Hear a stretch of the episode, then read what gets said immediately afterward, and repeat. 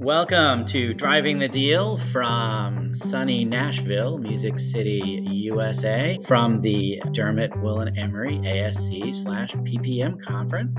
This is Brian Fortune once again. Sadly, I am not joined by my usual co host, Chris Whirling, who is having a much needed family vacation, uh, driving sled dogs somewhere in the frozen north. But I am joined by my very own, well, two guests.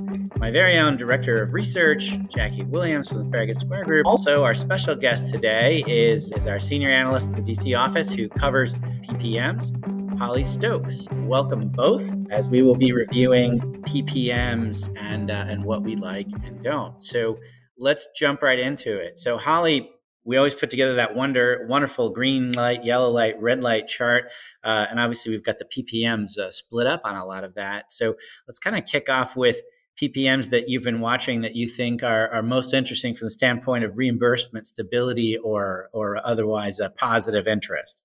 Yeah, so we are continuing to see a ton of reimbursement strength and stability, as well as PE interest in specifically gastroenterology and ophthalmology. You know, thinking about gastroenterology, since the 2016 code restructuring, it's really been a space of stability, and we expect that to continue going forward.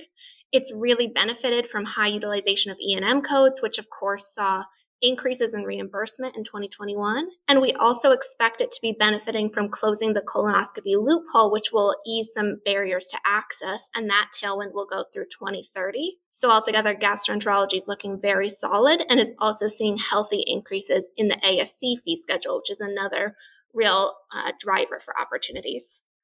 Thinking about ophthalmology, which I know Farragut is having an individual deep dive podcast on, so I'll be brief here, but we continue to see a lot of PE interest in the space, and we expect the sector to be stable going forward after some of the pressure that we saw two years ago. We do, of course, continue to monitor cataract codes. We expect that there could be some headline risk calling for RUC reviews, but we don't expect that sort of pressure to be at the same magnitude that we saw two years ago. And of course, whenever you're talking about ophthalmology, you also think about retina. What we're doing right now is we are monitoring the spaces right now. We do know that there is the potential for biosimilars to enter for Eylea and Lucentis in the next few years.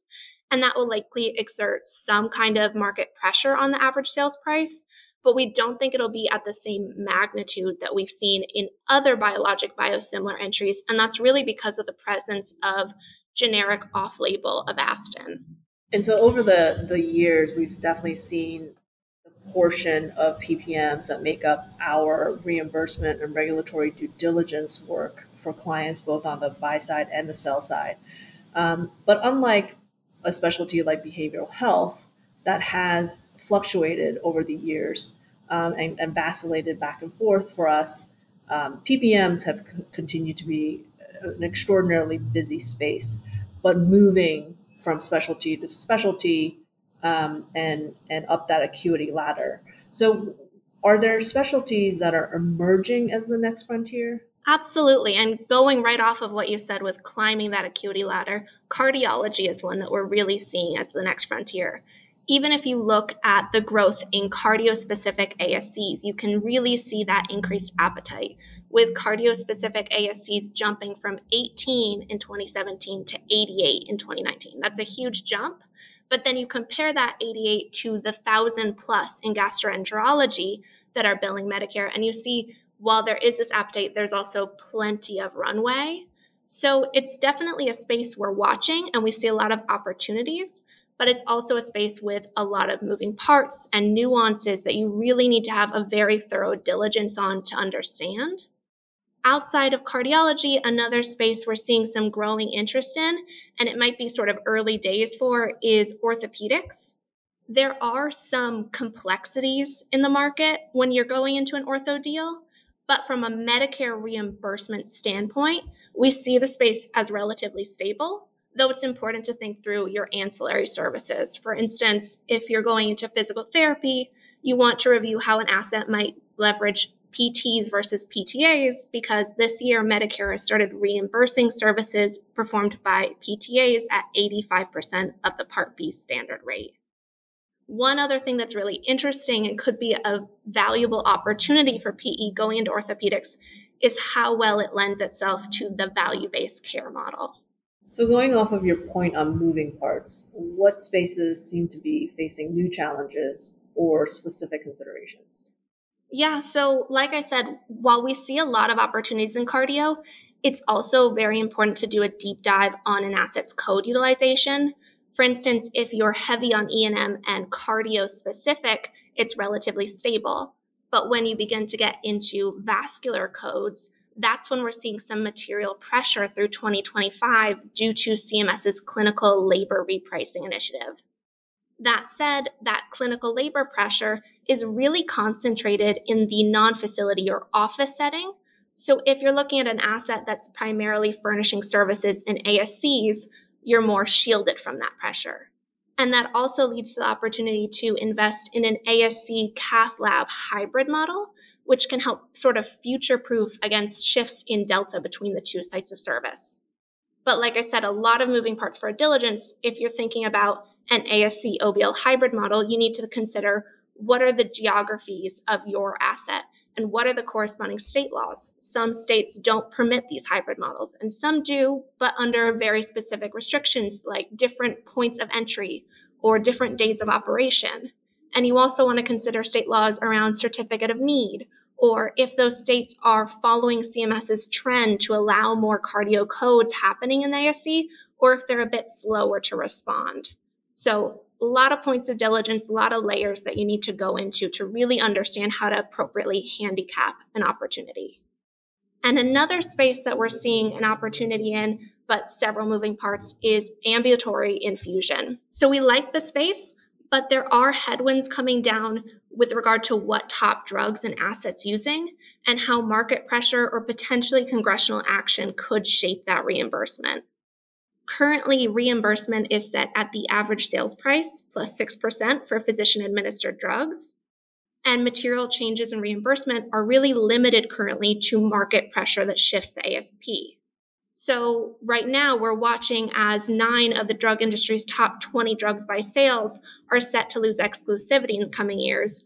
We're expecting biosimilars to enter, and we're expecting some uh, drive down of costs. On average, a biosimilar will receive a discount of 15 to 30%.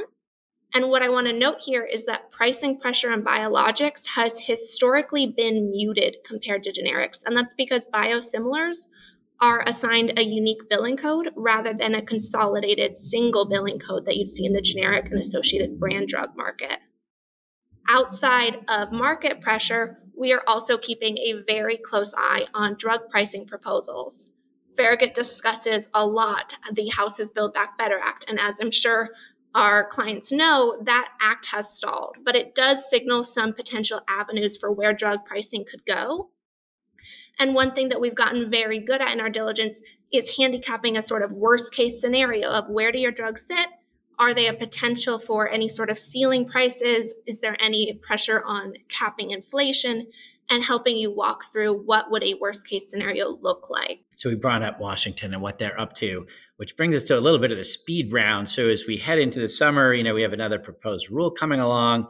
Uh, and as we head into that, you know, one thing that comes up in every single PPM you look at is that there's a handful of kind of macro issues that are going to affect every practice, some differently, but some the same. So, uh, Holly, kind of take us through three or four of those and and uh, and what you've been thinking about them. Yeah, absolutely. Um, four big macro pressures we're watching. One, the uh, budget neutrality requirements in the PFS. Two, the clinical labor repricing. Three, the return of the sequester. And four, a potential pay-go cut. So, thinking about budget neutrality, we've seen continued pressure on the conversion factor since 2021 due to E&M changes. And we do know that there is a lingering 3% cut that is still to come. We do believe that it's possible Congress could be amenable to some kind of phase in, but it's something we're watching for. Uh, the second point on clinical labor repricing right now, CMS is phasing in clinical labor updates from 2022 through 2025. And if you're a specialty that is very heavy on clinical labor, this will serve as a tailwind. But if you are a specialty that is relatively light on clinical labor, you are having to compensate with some headwinds. Outside of those PFS changes, we also are expecting the return of the sequester In December, Congress did pass an extension, but the 2% sequester is set to phase back in, with 1% coming back in in Q2 of 2022, which we are recording at the time of Q1, but this will likely be released with that 1%, and the 2% would come back in Q3. And then the final mic- uh, macro pressure is that potential 4% PAYGO cut, which is coming from the American Rescue Plan.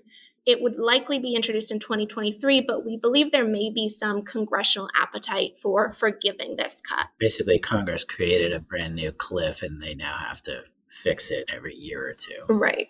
Yeah, that is uh, not unfamiliar to us in, in, terms of how Congress uh, handles these types of annual overhangs. And, and uh, as Brian mentioned, we are anticipating the PFS proposed rule likely in July. Um, and so, heading into that, what, what is your outlook for the proposed rule and any other congressional actions? And do you anticipate that we're going to be, you know, deja vu all over again? Um, and, and what is our expectation and what are we preparing clients for? Absolutely. So, like I said, there is that 3% overhang on the budget neutrality. We do expect that it will be the deja vu all over again that we've had for the past two years, where we would likely see a 3% cut to the conversion factor across all physician specialties.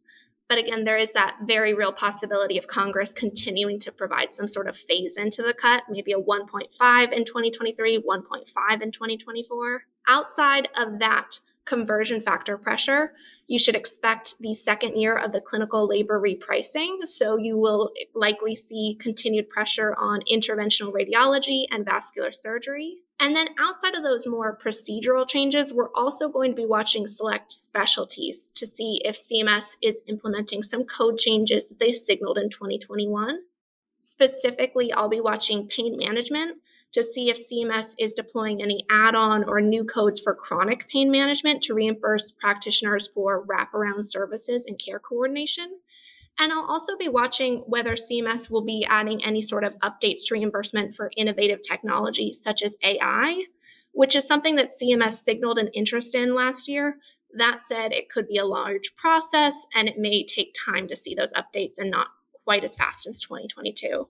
All right. Well, we do expect a very, very busy year on uh, on PPMs. We've seen that activity uh, coming uh, up on our radar early on. So we wish all of you best of luck if you were uh, active as an investor in the PPM space, and uh, we always enjoy talking to you. That wraps up Driving the Deal this week. Very, very focused. Uh, I'd like to draw your attention to some great new ones coming as well. We've uh, we'll be uh, issuing one with an update on the No Surprises Act, and we'll also be doing some events uh, around the uh, post-acute space as we head into CMS's regulatory season. So thank you all once again for joining us. Uh, we'll be back at you soon and hope you have a great week. Thank you. This material is for general information purposes only and should not be construed as legal advice or any other advice on any specific facts or circumstances. No one should act or refrain from acting based upon any information herein without seeking professional legal advice. McDermott, Will, and Emery makes no warranties, representations, or claims of any kind concerning the content herein. McDermott and the contributing presenters or authors expressly disclaim all liability to any person in respect of consequences of anything done or not done in reliance upon the use of contents included herein. Copyright 2022 McDermott, Will, and Emery. All rights reserved. Any use of these materials, including reproduction, modification, distribution, or republication, without the prior written consent of McDermott is strictly prohibited. This may be considered attorney advertising. Prior results do not guarantee a similar outcome.